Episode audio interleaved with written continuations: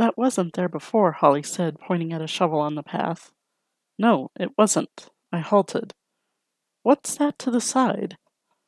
You need lights back here, Holly said, circling around me. Instantly, I knew what I was looking at. No, stop. I yanked on her arm. What? Julia gasped. Is that?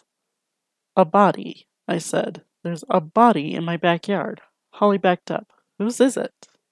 That was from Death of a Dead Man by Karin Kaufman. I'm Leanna Shields, and this is The Cozy Sleuth. This book is a great opening to the Juniper Grove mystery series and left me eager to get the next.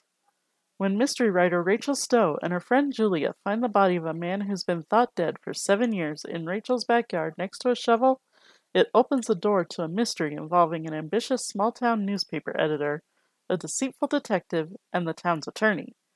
I really enjoyed getting to know Rachel and her friends, along with the other inhabitants of the small town of Juniper Grove, Colorado.